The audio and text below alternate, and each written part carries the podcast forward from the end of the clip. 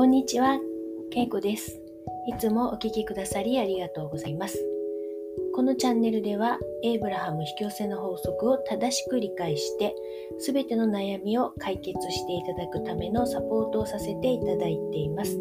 今回は職場の人間関係についてお話しさせていただきます。今お仕事をしていらっしゃる方で、職場の方とどうしても波長が合わなくて困っているということがあると思います。その場合の対処法です。いろんな意味合いで合わない人っていると思うんですけれども、基本的には相手に影響されて自分の波動を落とさないようにするということなんですが、世の中悪口をいつも言ってくる人とか、人に批判的な人だったり、愚痴をずっと言ってくる人、様々なネガティブな人がいますよね。まず、なぜその人はネガティブなことを言うのか考えてみましょう。それは、やはり、その方の中に不満や苛立ち、思い通りにいかないことがたくさんあったり、ネガティブ感情を持っているタイミングで不調和な状態ですね。どうしたらそのネガティブ感情から抜けることができるのか知らなくて困っている方々です。なので、どう対応するかと言いますと、悪口や愚痴を言ってくる人に対しては、相槌を打たない。えー、これですね。まあ、これは結構自分に強く決めていないとできないと思います。でも、ついその相手に合わせて話を聞いてあげたりすると、自分にとっても相手にとっても波動が下がりますので、良いことは何もありません。そして自分の人生は台無しになります。台無しっていうのは若さや健康は奪われ、気運も悪くなります。今、えーって思われました？だけど、これは考えておかないといけないですよ。仲良しのお友達との関係でも同じです。1分間以上波動を下げて嫌な話をしていますと、また次に嫌な波動が引き寄せられて、えー、どんどん悪い方に行ってしまいます。波動が下がると全部の運は下がるんですよね。では対処法です。えー、理想は愚痴や悪口を言ってくる人に対しては相手に言える場合にはそういう話は私しないんですとはっきりお伝えしてください。言いにくい場合は何か理由をつけてその場を離れる、えー、とかあと職場に行く前にその人への対処法を事前に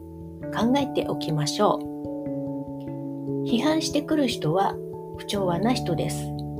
不調和な人は相手の良いところよりも人の未熟なところやその人自身が自分ができることは人もできて当たり前って思い込んでいたりとかいろんな原因があるとは思いますが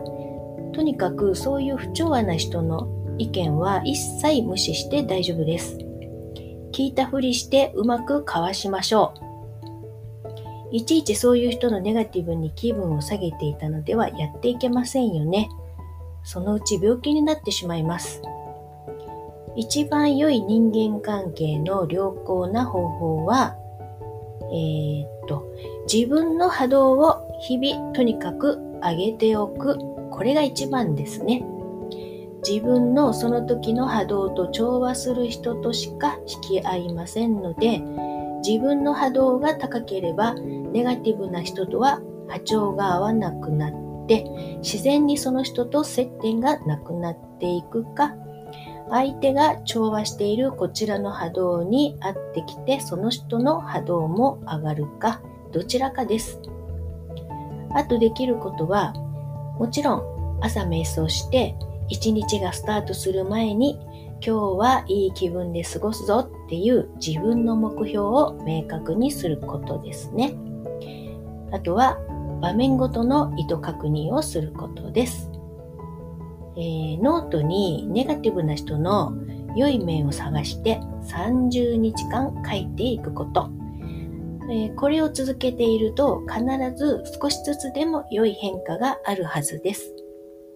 本来どんなネガティブなことを言ってくる人でも人それぞれのソースは愛の存在です。その時何かしらのコントラストを経験していて波動が下がっているだけですので根っこから悪い人はこの世にはいませんので安心してください。